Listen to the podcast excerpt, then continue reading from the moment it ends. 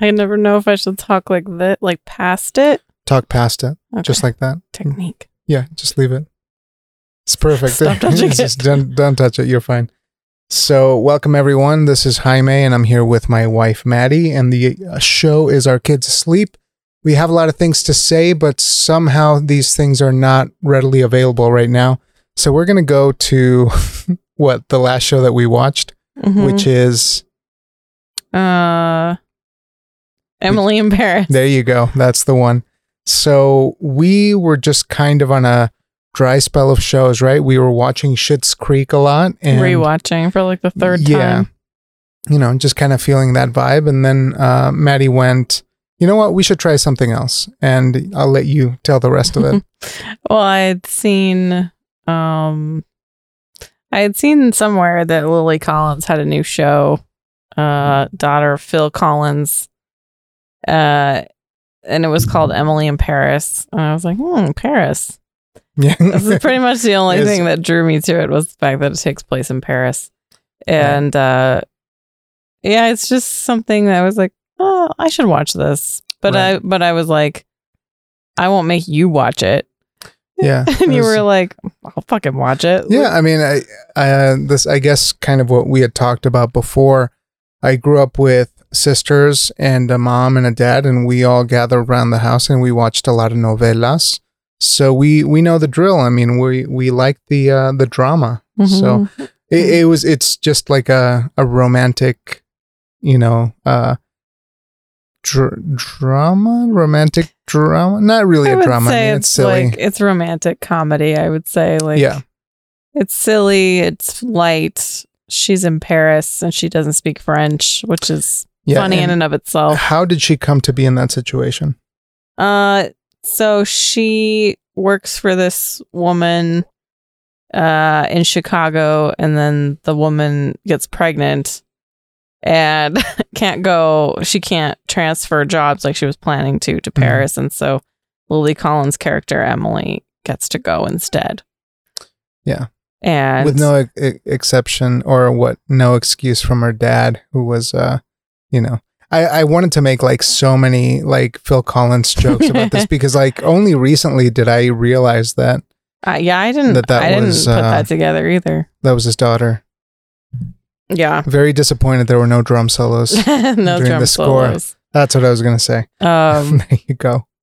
but yeah, it's cute. It's a cute show. It's fun. It's got it's got intrigue and and funny, you know, bits. And yeah, and you also want to know what what happens during the like the next episode. I think we sat through probably about four or five of them just in one sitting. So I think right now because there's so much heavy shit going on in the world, that's the kind of show that you should be watching right now. Is something to forget about Yeah. things for a little while. maybe so I uh, put off appreciated that. maybe put off binging uh Chernobyl right now. Yeah, don't watch any of the the big, you know, award winning dramas right now as much as is I want to. But maybe we'll talk about the book that you're reading because that kind of lands on that category. It it's some does. heavy shit. I might be watching Um, light stuff on Netflix, but I'm really some heavy shit Yeah. in my uh Kindle. so. But before we get to it, let's just kind of wrap up on uh Emily in Paris. What do you like about the show? What's like the thing that kind of sticks out in your mind? I kind of like how she's having to deal with sort of the cultural differences because I think that's not something that they deal with a lot in TV in terms of like um how things are culturally different in places like France. Yeah. And you know, she's kind of a young professional from America and she has that mentality of a professional and just like her whole life is work. And I thought one of like the kind of funny but kind of telling parts was like when she meets up with a coworker and he's like, you know, Americans live to work and the French work to live. Right.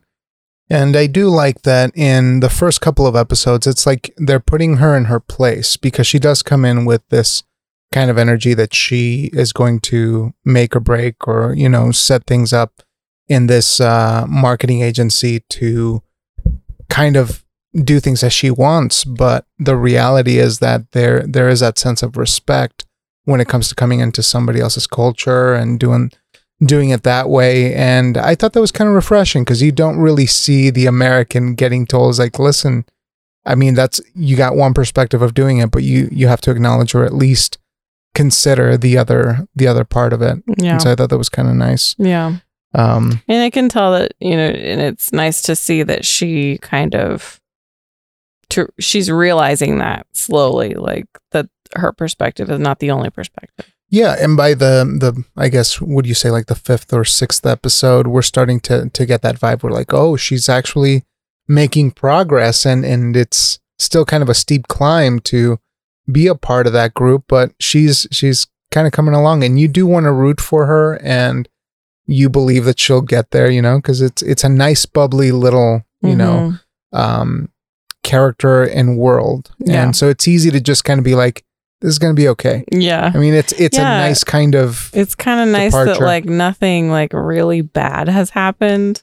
Like there's been like funny like comedy of errors type situations, but it hasn't been like they're not like life or death problems, right. which is kind of a nice refreshing thing. Yeah, I, I appreciate that. I mean, just like I say, I mean, we we really can only handle so much right now, Mhm. and I I want to come home and I want to enjoy something that's that's pleasant a little bit. You know, I can go on Twitter and rage about things for a couple of minutes, but otherwise, I would like to have a little bit of an escape. Yeah. So I'm all for escapism right now. yeah. We need, you know, we voted.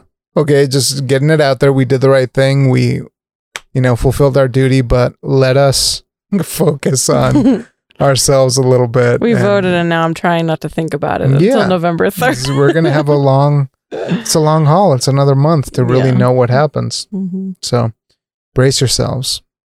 Yeah. Otherwise, uh, I think that's worthy of a tink. What do you think? Yeah. Yeah, let's I give think that one. Emily in Paris deserves a tink. There we go. A little tink there.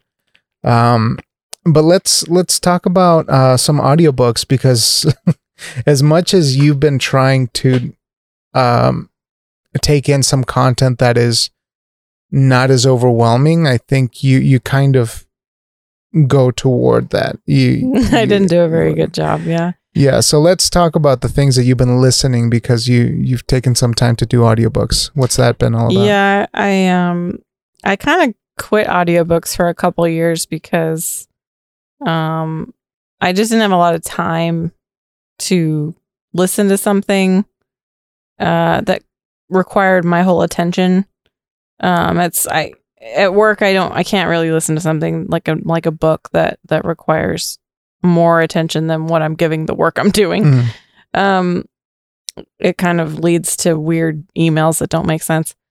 Um so i um i decided to give uh, audiobooks a try again but not listening to them at work just listening to them in the car whenever i can. And i chose um ronan farrow's book catch and kill. And i heard about it on npr of course. Where else do i hear about things? Mhm. um and it was like a, a segment of like audiobooks that are really good. Yeah. um good quality audiobooks. Um and that was one of them that they mentioned. And i was like okay well i'll give it a shot. I like investigative books like that. So um so i listened to it and it was uh so catch and kill is is by ronan farrow the reporter and it's about the um harvey weinstein thing the allegations against him of, of sexual harassment, the considerable assaults, amount of that. allegations. Yeah. And it's about Ronan Farrow's uh, sort of journey to publishing that story. It took about two years. Um, and Catch and Kill refers to the act of a news organization uh, acquiring a story and then killing the story. Hmm. So the Enquirer has been accused of doing that with stories about Trump. um, and it's a, it's a really old phrase um, that's been used in news for a long time. And essentially, that's what NBC did with this story. So Ronan Farrow worked for NBC back when he started doing this story. And eventually, it comes around that they're not going to run the story that he's been working on. And it's essentially about, you know, power and influence that these very wealthy, powerful men have over everything, over the media, over people, over organizations, and how even someone, you know, like a journalist is not safe Hmm. from intimidation, threats, uh, surveillance. I mean, these Harvey Weinstein has endless resources, and he uses them to suppress stories about himself.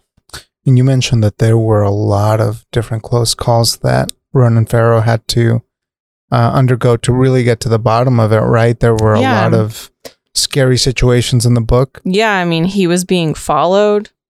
Um, he was being um, surveilled through his cell phone. He was getting um, calls and hangups. He was getting uh, open threats through social media. Um, his boyfriend was being surveilled. Hmm. Just people around him. Mhm. Um, and then you know, by the end of the book, you under you realize that Harvey Weinstein hired this um, cyber surveillance company, cyber intelligence company, um, an Israeli company, and their whole job is to not only just surveil, but to trick people into giving information to these agents that they then relay to their clients. Hmm. So, you know, people like Rose McGowan, who was very vocal about the rape she suffered from Harvey Weinstein at the Cannes Film Festival. Hmm. And she was followed, she was threatened, she was surveilled. And this woman who worked for the surveillance company befriended her. Spoiler alert if you're going to read the book, but she befriends Rose McGowan under the guise of like someone who is helping her through this difficult time. And the woman actually works for the surveillance company and gives all this information Jesus. to to this company and ultimately to Harvey Weinstein. And so all of this just comes down to a way for Harvey Weinstein to manipulate the narrative Hmm. around himself. And um eventually, you know, NBC's not going to run it. And so Ronan Farrow goes other another direction. The New Yorker ends up publishing his work Mhm. um, in 2018 and um, wins the Pulitzer.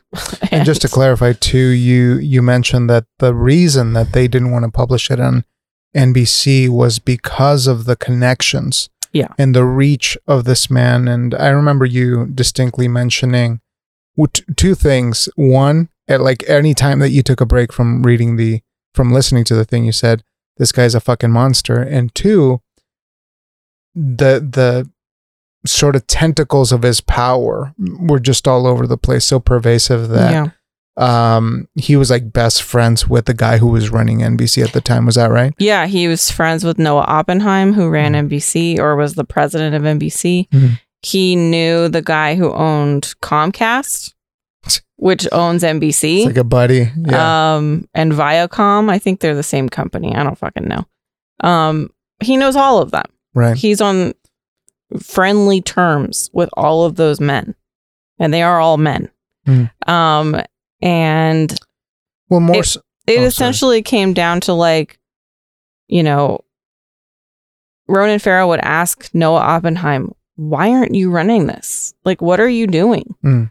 And he's and he would eventually, you know, like he was like, "Are you talking to Harvey Weinstein about what I'm doing?" And he's like, "No, I've not talked to Harvey Weinstein."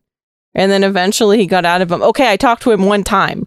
you know, and it's it's like of Jesus course, like that's what's happening. And Yeah. so it's just like at every turn, Ronan Farrow runs into like like he was afraid to talk to people because Mhm. he'd be like, oh, and then this is what victims said too. There was a victim who was like, I was afraid to talk to my therapist about this because I found out that she worked with Weinstein at this production company 10 years earlier. Like it's all so incestuous. He just has yeah. he has so much influence. Yeah, and you know, I'm I'm obviously getting like piecemeal um aspects of this whole investigation from you and listening to it briefly as you've been kind of playing it over um some of our like speakers, you know, and stuff. Um but I always thought I thought that it was it was really bad because through most of it you're audibly saying how can this get any worse?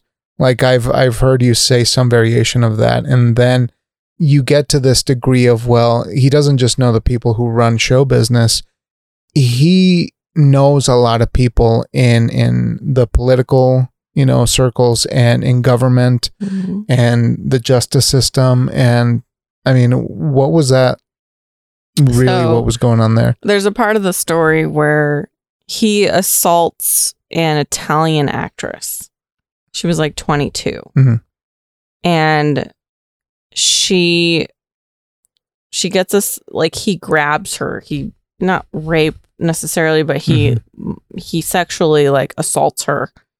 And she immediately goes to the police. She like tells her publicist and her publicist is like, "We're going right now." And they Mhm. like walk down to the New York Police Department and they tell what happened. And the police are like, "Okay, we're gonna, we're gonna, you know." They took the report and they're like, "All right, we're gonna bug, we're gonna wire you. We're gonna put a wire on you. oh And- was We're going to, you're gonna set up a meeting with Harvey tomorrow. You're gonna see him again, and we're gonna catch him in the act." And she was like, you know, terrified, of course, Right. but she agreed. And it it got all fucked up and she almost got assaulted again because like they didn't know where she was, like her phone was almost dying and like he was trying to get her up to his hotel room because that's his modus operandi is to get you into Mhm. his hotel room. And she records everything. and they played it right The that was yeah, the, he played it in the audiobook. He played the whole recording of Harvey Weinstein. man. Like you can hear how terrified she is, how panic stricken she is. Mhm. And like the cops are nearby, but they can't get to her without revealing what's happening. yeah And so, you know, they play the recording and you just hear him like he is he's relentless. He will not take no for an answer. Mhm. And so it just it goes on for like 5 or 7 minutes, like it's ridiculous. And then so the cops have this recording. She gets away. They have this recording. The cops are like this is open and shut. We have this motherfucker dead to rights. Mhm. We have a recording of him trying to assault you. yeah And it turns out that Harvey Weinstein has been contributing to the New York District Attorney's uh, campaign for reelection. and so, of course, no, it doesn't go anywhere. yeah. So he's greasing the palms of all these New York politicians, Hillary Clinton included. Yeah. And um nothing comes of it. And the cops were like we don't know what happened. Like this was an open and shut case. We had evidence. We had auditory evidence. And it didn't go anywhere. And and you know he just has this team of lawyers not a lawyer a team of lawyers right and a district attorney that's not going to do anything because he's Harvey Weinstein And so you you've mentioned this several times as well, um, just in, in terms of takeaways here. But um, you you said that it seemed as as though his film career was just a ploy for him to to do this. yeah Like It seemed like he was a sexual predator who just happened to make movies. Like that's what it seemed like to me. It Yeah. seemed like all his motives were sexual predation. mhm, It like yeah, he distributed movies. He produced movies. But but It- that most of- ultimately was not it was even not his main his main ob- objective. that's that's just so horrifying. And I think like the most like bone chilling thing to me was like how many people facilitated this Yeah. around him hmm and women and men alike. And he literally had people on his payroll who were, you know, they they they were billed as something else, but essentially they were pimps. Mm. They were like, he, "You bring me girls in whatever city I'm in Jesus, at any man. hour," you know. And it was just like there was like these horror stories of him, like, you know, I mean, women were terrified to work with him Mhm. because you were going to get assaulted or s he was going to say something if you were even like remotely attractive and it was just is yeah it was a lot um Yeah. but you know and they don't just touch on harvey weinstein i mean most of the book is about harvey weinstein but you know another thing with nbc they had matt lauer. Oh yeah, and that whole thing happened around that same time. They just let it fly.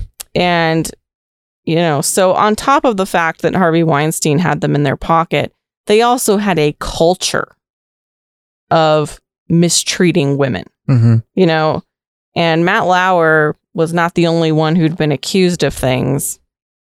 Uh, but he was like the main one Yeah. in, in contemporary, you know, in recent memory.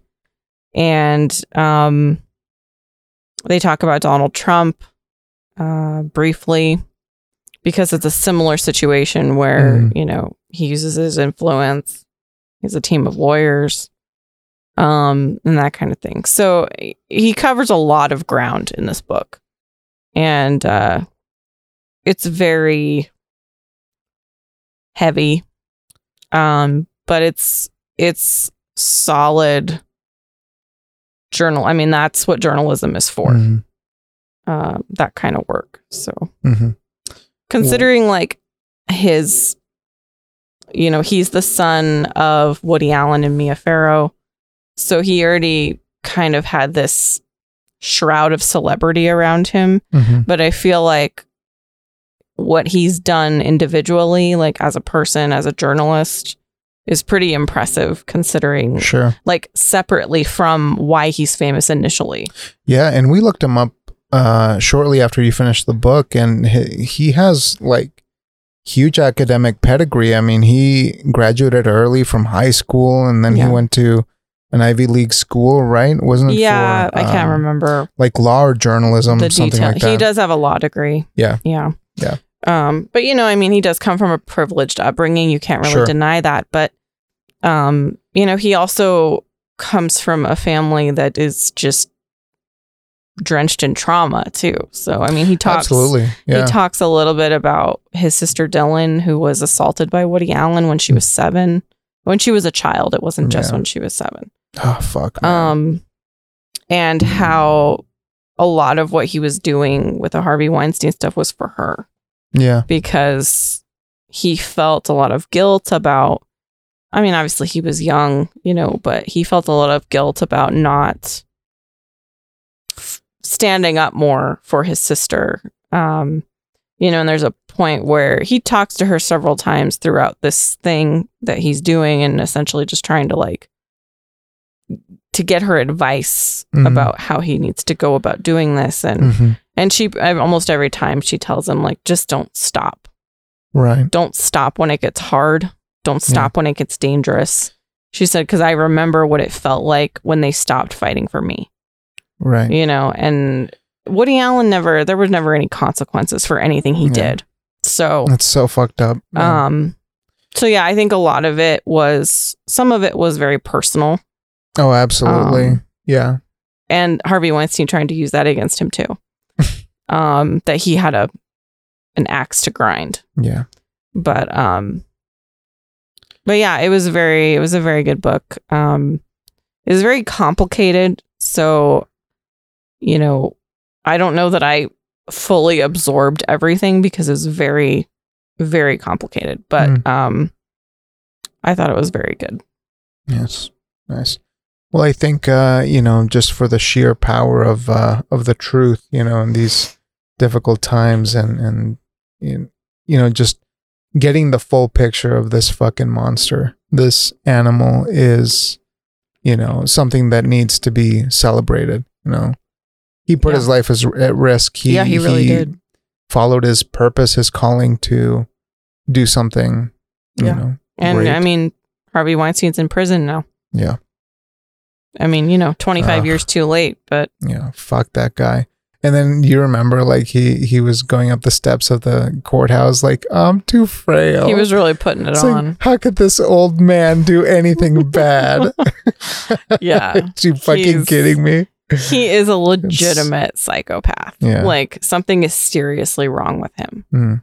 Like I don't know, like I'm curious about the abnormal psychology of someone like that because it is mental illness. hmm There is something wrong with him. Yeah. Cuz there's no way you could do that shit and not feel remorse unless you were mentally ill. Yeah. Like it's sociopathy. Right. Um but yeah, it's It's a lot to think about. It's a lot to process. I know I was just telling you guys not to binge watch Chernobyl. Maybe don't read this book right now, but it was very it. good. I mean, Yeah. it's it's worth reading. It's well put together. It's it's concise, just cutting journalism, and it's but pick your emotional battles. Make Yeah. sure you you set some time for self care if you're gonna do that. You can't just marathon that shit. Well gotta to balance it out. I'm now listening to um, Anthony Bourdain's Kitchen Confidential. So Yeah. So now you're only slightly depressed and not no, it's completely yeah no, torn I'm- apart. It's it's good. Yeah. Well, it's uh it's been a um, a week of good stuff. Um otherwise uh we haven't really watched anything anything else, have we? Uh, no, No. not that I can. Yeah. I mean uh, um, we're hoping to get Ryan on here so that we can talk about the soccer documentaries. Mm-hmm. Um but I guess if you want to leave on a good note, uh, I did start playing Minecraft with our with our son, and that Mhm. was a complete fucking shit show. Mhm. Um, I'm doing better though, better than I I did when we were playing on the tablet. But now that we're on the Nintendo doing it, I built like a portion of my house, just a little bit, and then I proceeded to get a huge migraine. because the screen like like the point of view just turned super fast so i was like motion sickness. yeah, I got super motion sickness and yeah, it was a nightmare. But I'm really looking forward to finishing it sometime in the next few days. Uh, Yeah. I think our son will be very, very proud of me with Mhm. that. I think he just enjoys yelling at you for He does. not he knowing does. what you're doing. Yeah, and and it took me like 20 fucking minutes to figure out where to get the the bricks and and then, you know, the door. then you got to go to the inventory and select what kind of material and he's like you should have gone into survival mode and I'm like no, I can't do that. I need to be in creative, calm, relaxing mode. Mhm. I mean, yeah. I I wouldn't last if if we went into the full survival Yeah, mode. Where you actually have to like fight zombies and stuff. I just want a peaceful life. I want to have a, a nice place, you know, where I can see the the farmland and and then the square sun setting and all this good shit, you know. Mhm. I don't need much. Yeah. But anyway, uh just a, a quick show for you folks today, but is there anything you want to add before we call it? Um. No, I'm reading a spooky book right now, but I'll talk about it next. we'll talk about it later. Um do the thing, do the sign off. um subscribe, rate, and review the podcast. You can email us at ourkidsasleep at gmail.com. And we hope that you all have a great rest of your week and much love to you.